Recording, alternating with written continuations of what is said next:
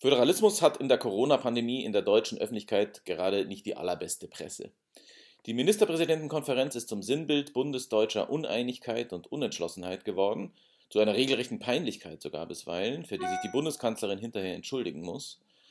Leute, die sich nach zentralistischem Durchgreifen und Durchregieren sehnen, die gibt es immer, aber in einer Krise wie dieser gibt es sie ganz besonders. Was ist dran an der aktuellen Föderalismus-Skepsis? Was funktioniert in anderen Bundesstaaten besser und warum? Und sind zentralistisch organisierte Staaten wirklich besser dran in der Krise? Darüber will ich mit Francesco Palermo sprechen, Professor für vergleichendes öffentliches Recht an der Universität Verona und Leiter des Instituts für vergleichende Föderalismusforschung am EURAG Research Center in Bozen. Bis gleich.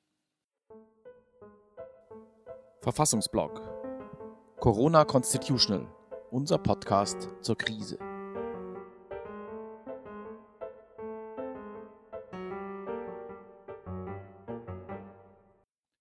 Hallo Herr Palermo, freut mich wahnsinnig, dass Sie heute hier dabei sind. Vielen Dank für die Einladung. Das Thema ist ähm, Föderalismus, Bundesstaatlichkeit in der Corona-Krise. Das ist gerade in Deutschland ähm, ein Thema, das, äh, womit, wo der Eindruck entstanden ist, dass ähm, ähm Föderalismus ein Nachteil ist, dass, man, dass, dass das nicht gut funktioniert, dass man da auf diese Weise äh, äh, die Krise nicht so gut in den Griff bekommt, wie, wie wenn man zentralistischer regieren könnte. Das ist so ein bisschen der generelle Eindruck. Und ähm, die Frage äh, ist, ob das tatsächlich sozusagen äh, generalisierbar ist, ob, oder ob sozusagen die deutsche Erfahrung, die wir hier gerade machen, etwas aussagt über Bundesstaatlichkeit per se oder ob das ein spezifisches äh, deutsches Phänomen ist. Ja, äh, die Frage ist natürlich äh, berechtigt, äh, nur äh, die Antwort äh, muss äh, natürlich auch ein bisschen komplexer ähm, aussehen. Ähm, erstens, wenn Sie mir erlauben, als Nicht-Deutscher kann man schon sagen, im internationalen Vergleich ähm, liegt Deutschland nicht so schlecht insgesamt. Nur natürlich ähm, kann man überall Fehler machen und das ist äh, äh, immer so gewesen. In jedem Staat äh, äh hat man äh, größere oder kleinere Fehler gemacht. Nur Fehler sind nicht synonym für Föderalismus. Föderalismus ist eigentlich was anderes. Ähm, er ermöglicht wahrscheinlich auch äh, einige Fehler, äh, weil natürlich die Möglichkeiten des äh, Regierens äh, sind einfach zahlreicher und deswegen äh, muss man auch in Kauf nehmen, dass äh, dass man das eine oder das andere Land äh, oder eben Region, Kanton oder wie die alles heißen, äh, vielleicht äh, was Falsches tut. Aber insgesamt, glaube ich, äh, lohnt es sich äh, im internationalen Vergleich eine bundesstaatliche Lösung, vor allem in Krisenzeiten. Und es gibt auch Daten, die das belegen. Also insgesamt äh, eben muss man nicht den groben Fehler machen, ähm, den Föderalismus gleichzusetzen mit, äh, mit Fehlern, äh, die natürlich immer möglich sind. Der, der, Eindruck kommt ja dadurch zustande, dass eben in Deutschland die, die, der Ort, an dem über die Maßnahmen gegen die zur Pandemiebekämpfung entschieden wird, die Ministerpräsidentenkonferenz ist, also ein Koordinierungsgremium, das eigentlich keine exekutive Macht äh, äh nach der Verfassung zugewiesen hat. Das kommt über eine, diese, diese, dieses, diese Institution kommt in der Verfassung überhaupt nicht vor, sondern ähm, ähm, es ist ein Geflecht von, von legislativen und exekutiven Zuständigkeiten, die verteilt sind zwischen Bundesebene ähm, und Landesebene und dann nochmal auf der kommunalen Ebene. Ähm, und man, der Eindruck ist ihm entstanden, dass das dazu führt, dass immer irgendjemand gerade das politisch äh, attraktiv findet, sich dadurch zu profilieren, dass man sozusagen gegen die, gegen die Linie, die äh, die Mehrheit äh, will oder die die Kanzlerin will, zu opponieren und sozusagen Sonderwege auszuprobieren und dadurch eben eine koordinierte und aufeinander abgestimmte Bekämpfung der Pandemie zu, zu unterlaufen das ist sozusagen der Eindruck, der entstanden ist und der, auf, auf, dem jetzt im Moment gerade die vergleichsweise schlechte Presse, die, der, die die Bundesstaatlichkeit äh, genießt, beruht. Ist das ein, eine Fehlwahrnehmung oder, oder wird da was unterschätzt oder überschätzt? Es ist eine falsche Wahrnehmung äh, und gleichzeitig wird etwas überschätzt und etwas unterschätzt, würde ich sagen. Äh, den Föderalismus muss man insgesamt auch nicht überschätzen. Es äh, gibt natürlich äh, viele äh, weitere Faktoren, die eine entscheidende Rolle spielen äh, in der Bekämpfung der Pandemie. Und Föderalismus ist vielleicht nur so ein Glied, ein Teil eines viel komplexeren Phänomens. Ja? Ähm, andererseits muss man eben den Föderalismus nicht äh, äh, unterschätzen, weil er insgesamt äh, mehr ähm, demokratische Elemente äh, anbietet. Ähm, in, einer, äh, in einem föderalen Staat kann man einfach entscheiden, äh, wie viel äh, Kompetenzen, wie viel Macht einfach äh, äh an die Bundesregierung äh, delegiert. Äh, und gerade in Deutschland sowie in so gut wie allen Bundesstaaten, das ist auch so passiert.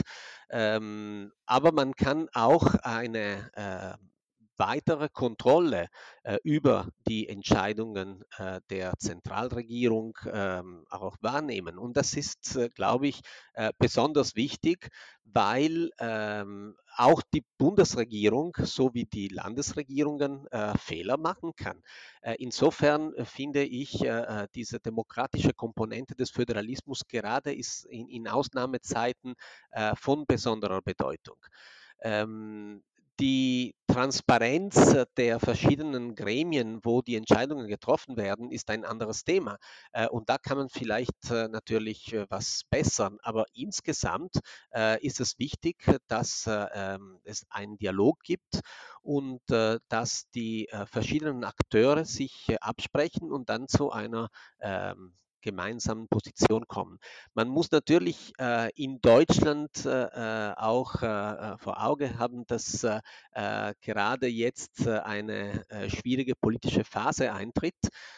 und politische Spielereien spielen natürlich da auch eine, eine Rolle. Das ist auch normal und wiederum ist das eher demokratisch. Ähm, also ich würde das ähm, als nicht besonders problematisch ansehen. Es ist natürlich so, dass äh, momentan eben gerade zum Beispiel die äh, Ministerpräsidenten der zwei größten Länder dann auch äh, ein persönliches politisches Ziel haben und die Maßnahmen gegen die Pandemie spielen auch eine Rolle in diesem großen politischen Spiel. Aber das passiert überall und ich finde, die Vorteile überwiegen insgesamt, weil eben die Alternative wäre äh, einfach eine einzige äh, Entscheidungskraft, äh, die äh, in der Regel immer äh, auf exekutiver Ebene ähm, liegt äh, und so gut wie keiner Kontrolle unterliegt. Das finde ich viel problematischer als eben äh, mögliche äh, Fehler, die, die dann auch äh, gemacht werden können. Aber insgesamt, ähm, mir ist aufgefallen, zum Beispiel, ähm, dass in einem Bundesstaat wie Deutschland äh, äh bis heute bei so ungefähr 83 Millionen Einwohnern ähm, gab es äh, weniger als drei Millionen Fälle und Frankreich äh, bei etwa so weniger Einwohner, so ungefähr 66, 67 Millionen, äh, gab es äh, äh mehr als 4,6 äh, Millionen Fälle. Ähm, also was sind dann die Daten, die wir äh, benutzen? vielleicht eben muss man schauen, a, was für ein Föderalismus ja, wovon reden wir dann? Äh, es gibt äh, ganz unterschiedliche ähm, Modelle äh, von Bundesstaaten und in der Regel zeigt sich ganz deutlich in dieser Pandemie aus, dass ähm, je kooperativer ein äh, bundesstaatliches Modell ist, desto besser funktioniert es auch. Äh, und je, je, mehr die Konflikte sind, äh, desto äh, schlechter funktioniert das insgesamt. Und eben zweitens, dass äh, die die Bundesstaaten äh, im Prinzip äh, nicht so äh, schlecht dastehen, eher im Gegenteil. Jetzt ist es ja normalerweise so, dass in Deutschland die, also der deutsche Exekutivföderalismus dadurch gekennzeichnet ist, dass die Gesetzgebung auf der Bundesebene im Wesentlichen stattfindet, aber die äh, und die Umsetzung der Gesetze, also die Verwaltung und die und die Regierungsaufgaben ähm, auf Landesebene dann äh, in viel größerem Umfang wahrgenommen werden. Ähm, das heißt sozusagen diese Aufgabenverteilung zwischen Regelsetzung und Regelumsetzung oder Regeldurchsetzung äh, auch. Ähm, die ist ja hier gerade nicht so richtig der Fall. Das heißt, es gibt eben eine sehr generelle und weit gefasste äh, Ermächtigungsgrundlage, die in einem Bundesgesetz äh, gemacht worden ist. Und dann, und, und, und, und, dann sind es die Länder, die dann alle möglichen Verordnungen äh, erlassen, wo eigentlich dann drinsteht, was jetzt an Maßnahmen gemacht wird und was nicht. Und das ist genau der Ansatzpunkt für die, für die Kritik, dass eben ähm, ähm, auch gerade aus der ähm, äh, Verfassungsrechtswissenschaft äh, gefordert wird, dass man sagt, das muss sozusagen die Regel, die, die, die Regelsetzung muss auf der Bundesebene stattfinden und dann eben, und, und dann kann man die Stärken des deutschen Föderalismus dadurch ausspielen, dass er eben regional geschaut wird, ähm, äh, ähm, wie man das dann administriert. Ist diese, also würden Sie dieser, dieser Diagnose zustimmen und, und, und was, was, was folgt daraus? Es, es kann auch schon sein, dass vielleicht äh, ähm, das deutsche Modell äh, nicht ideal war in diesem Fall, aber das äh, stellt äh, ähm, die Bundesstaatlichkeit äh, und äh, ihre Vorteile gar nicht in Frage. Im Gegenteil. Ähm, es ist in der Regel so, dass bei solchen allgemeinen weltweiten Probleme wie bei einer Pandemie äh, jedes Land äh, und auch jeder Staat äh, viel zu klein ist. Ja? Also hier reden wir nicht von äh, regionalen äh, äh, Alleingänge gegen den Virus. Im Gegenteil. Die Frage ist, inwieweit kann man dann äh, die Lösungen anpassen? Inwieweit kann man äh, maßgeschneiderte Lösungen äh, treffen für bestimmte Gebiete, die äh, unterschiedliche Probleme haben, die vielleicht auch unterschiedlich betroffen, äh, getroffen wurden vom, vom äh, Virus? das war in vielen Ländern und auch in Deutschland zum Teil der Fall. also nicht jedes Land hat dieselbe Probleme.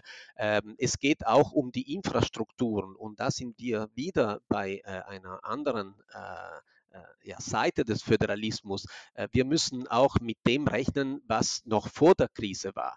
Äh, einige äh, Bundesstaaten sind vielleicht auch besser organisiert im Gesundheitsbereich äh, als andere Staaten. Und das hat natürlich äh, äh eine äh, enorme Auswirkung dann äh, auf die Bekämpfung des Viruses. Also ähm, ich glaube insgesamt äh, die Idee, dass ähm, allgemeine Kriterien, allgemeine Richtlinien äh, getroffen werden, die dann äh, auch unterschiedlich umgesetzt werden können, ähm, ist im Prinzip äh, immer eine, eine gute Idee. Wie gesagt, das schließt nicht aus, dass äh, äh das eine oder das andere Land dann vielleicht äh, ähm, was Falsches machen kann, aber eben in einem äh, bundesstaatlichen System ist es auch einfacher, äh, Fehler zu korrigieren ähm, und äh, auch äh, ist es einfacher, von äh, guten Erfahrungen dann auch was zu lernen, was auch äh, in anderen Gebieten dann übernommen werden kann.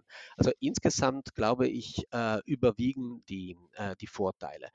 Und dann wiederum, es ist einfach komplexer. Ja, es ist komplexer.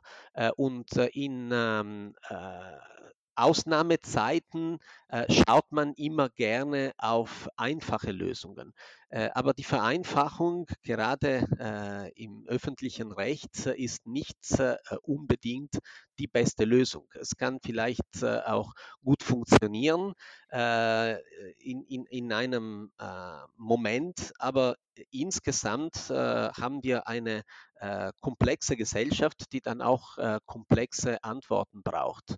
Mhm. Haben Sie da ein Beispiel wo, sozusagen von einem äh, Bundesstaat, äh, an dem man sehen kann, an der Art und Weise, wie dort äh, mit der Pandemiekrise umgegangen worden ist, an dem man sehen kann, äh, die Stärken des Föderalismus, dass man sagt, ah ja, da, da hat das mal richtig gut funktioniert und und, und daran so vielleicht auch zu sehen, äh, äh, wie ein Föderalismus beschaffen sein muss, ähm, damit er gut funktioniert? Äh, ja und nein. Wir haben natürlich äh, keine Gegenprobe, äh, wie etwas äh, äh, hätte besser funktionieren können. Und jeder Fall ist natürlich ein Problem. Also auch ein, ein einziger Fall könnte man behaupten, ja, das hätte man vielleicht vorbeugen können. Aber das ist eben allgemein würde ich sagen, äh, kann man ähm, an, ein, an vielen Beispielen schauen, äh, wo äh, der Föderalismus äh, eigentlich äh, äh, einige Vorteile gebracht hat. und das sind die Länder, wo die Zentralregierungen einfach ähm, schlecht regiert haben, äh, beziehungsweise äh, aus politischen Gründen entschieden haben, äh, nicht ähm, sofort zu agieren. Äh, und hier kann man natürlich die Beispiele von den USA und Brasilien nennen, äh, ja. wo es äh, eben die Präsidenten, die jeweiligen Präsidenten am Anfang sich geweigert haben, praktisch die nationalen Maßnahmen zu treffen. Und es waren nur die Staaten, die es erlaubt haben, dann einige Maßnahmen trotzdem ähm, einzuführen, die wahrscheinlich, aber eben wir haben die Daten nicht, äh, ähm, auch äh, viele Todesfälle ähm, äh, zu, zu, äh, vorzubeugen. Manchmal redet man den Föderalismus schlecht, äh, nur weil jetzt äh, äh, gerne Negativbeispiele hergenommen äh, werden, äh, wo dann der gemeinsame Nenner von verschiedenen Staaten dann nur der Föderalismus ist. und dieser Föderalismus ist mehr oder weniger ausgeprägt. machen wir ein, ein, anderes Beispiel. Ähm, Österreich ist zwar ein, ein föderaler Staat. Äh, nur äh, es ist ein sehr zentralisiertes äh, System äh, und in dieser Pandemie hatten die Länder äh, ziemlich wenig Spielraum. Also ähm, wenn etwas gut oder falsch läuft äh, in einem Land wie Österreich, äh, ist das, weil äh, es ein Bundesstaat ist oder gerade weil es ähm, sehr unitarisch äh, regiert wurde und vor allem eben in dieser Pandemie dann die Länder eine sehr beschränkte Rolle gespielt haben. Deswegen glaube ich, muss man äh, den Föderalismus nicht ähm, als äh, Lösung für alle Probleme, aber auch nicht als Ursache aller Probleme hernehmen.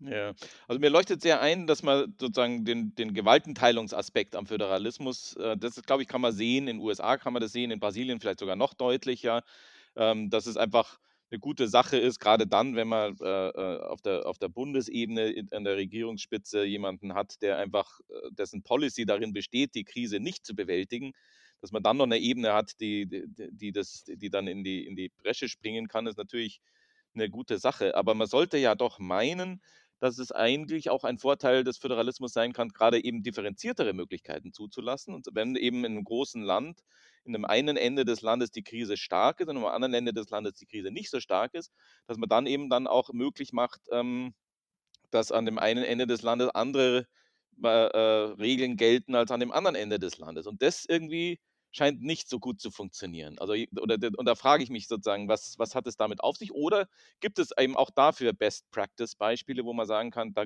muss man zum Beispiel auf das und das Land gucken und dann sieht man, dass äh, die haben das, äh, haben gerade diesen, diese Facette des, des, der Bundesstaatlichkeit auch gerade gut hingekriegt. Fällt Ihnen da ein, ein, ein Beispiel dazu ein?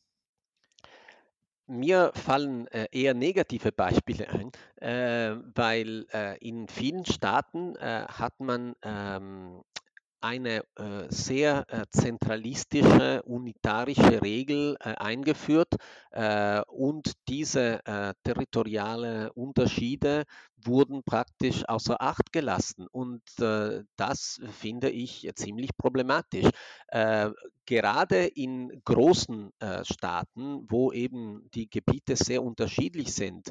ich lebe in Südtirol und Südtirol ist ganz anders als von mir aus Kalabrien.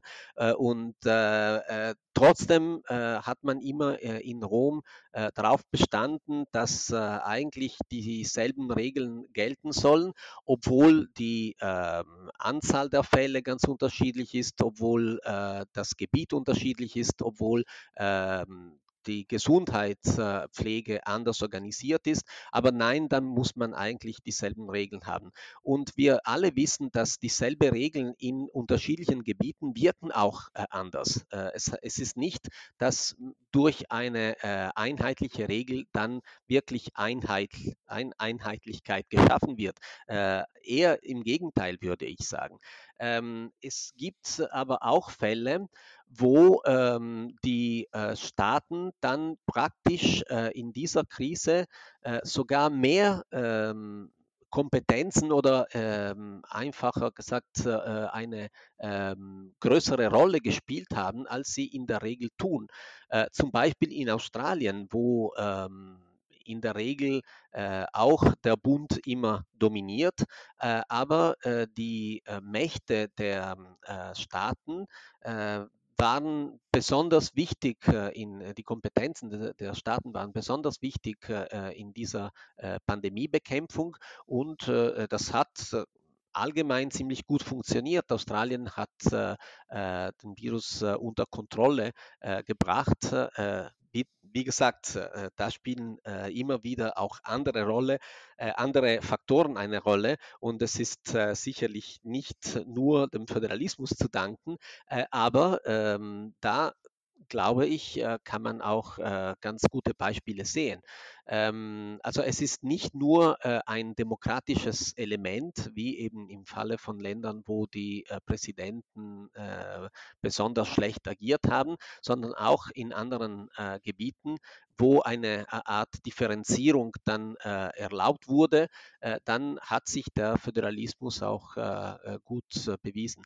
Ähm, ein anderes Beispiel, was mir einfällt, ist Kanada ähm, wo die Kanadier natürlich auch immer schimpfen und sagen, naja, äh, da, da, gab es vielleicht Probleme äh, mit äh, äh der Bundesstaatlichkeit, äh, aber da wurde eben äh, auch wie in Australien nicht so extrem zentralisiert, sondern wurden auch regionale ähm, Bündnisse äh, erlaubt, äh, wo verschiedene Provinzen sich zusammengetan haben äh, und äh, Regelungen zusammen getroffen haben für äh, Gruppen von Provinzen.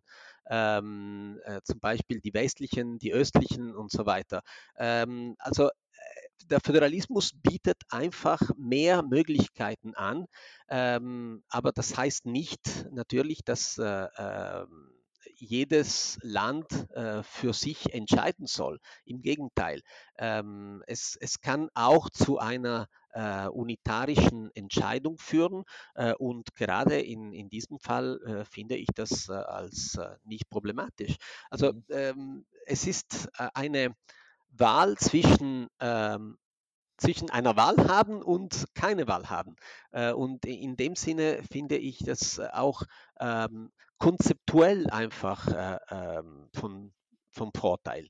Ähm, in, in ähm, unitarischen Staaten gibt es äh, diese äh, Entscheidungsmöglichkeit nicht äh, und äh, alleine deswegen finde ich, äh, dass Bundesstaaten einfach mehr Chancen anbieten als unitarische Staaten, obwohl, wie gesagt, dann die Lösungen am Ende doch alle ziemlich äh, äh, ähnlich waren, äh, obwohl überall dann äh, die zentrale Ebene überwiegt hat, obwohl dann auch ähm, in äh, allen Staaten, egal ob äh, äh, föderal oder nicht, die Exekutive in den Vordergrund gekommen ist und die Parlamente dann immer in einer schwierigen Rolle geraten sind. Also ähm, einige Probleme sind gemeinsam, aber föderale Lösungen bieten einfach mehr Chancen an.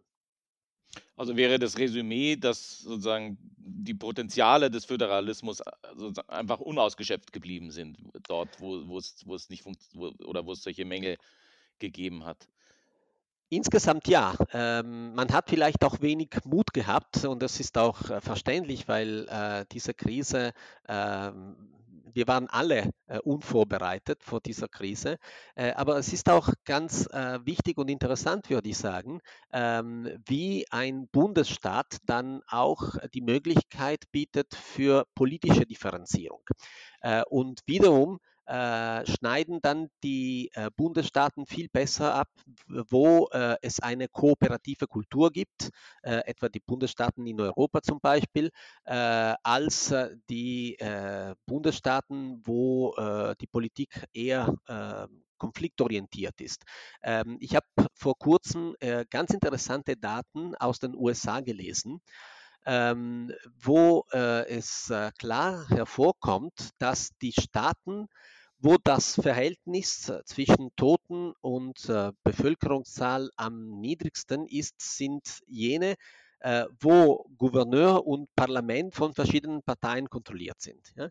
Während jene, die politisch homogen sind, äh, die, die, schneiden dann äh, schlechter ab. Ähm, in den USA kann äh, die, die, Bundesregierung äh, koordinieren, äh, aber die, die meisten Maßnahmen sind dann im Kompetenzbereich der Staaten. Ja?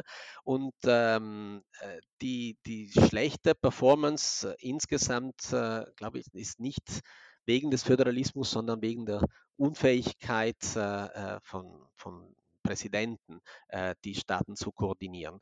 Äh, aber eben, äh, wo diese ideologische Meinungsverschiedenheit stärker war, ähm, dann waren auch die, die Daten der Infektion schlechter und wo die Parteien irgendwie gezwungen waren äh, zu kooperieren, äh, dann ähm, waren auch diese, die, die, die Daten schon besser. Und äh, das zeigt sich, glaube ich, äh, äh überall äh, aus, obwohl ich äh, die Daten nur äh, aus den USA habe und nicht aus anderen Ländern. Aber insgesamt ist es so, ähm, je mehr Kooperation hm, zwischen den verschiedenen Regierungsebenen, desto besser und effizienter ist auch die Virusbekämpfung. Das ist eine sehr interessante Erkenntnis, die, wenn man sie direkt auf die Ministerpräsidentenkonferenz äh, äh, übertragen kann, dann ja auch wirklich Anlass zur Hoffnung gibt. Und da bin ich froh drüber und bedanke mich sehr, sehr herzlich. Sehr interessant ähm, und äh, vielen Dank für Ihre Zeit. Vielen Dank.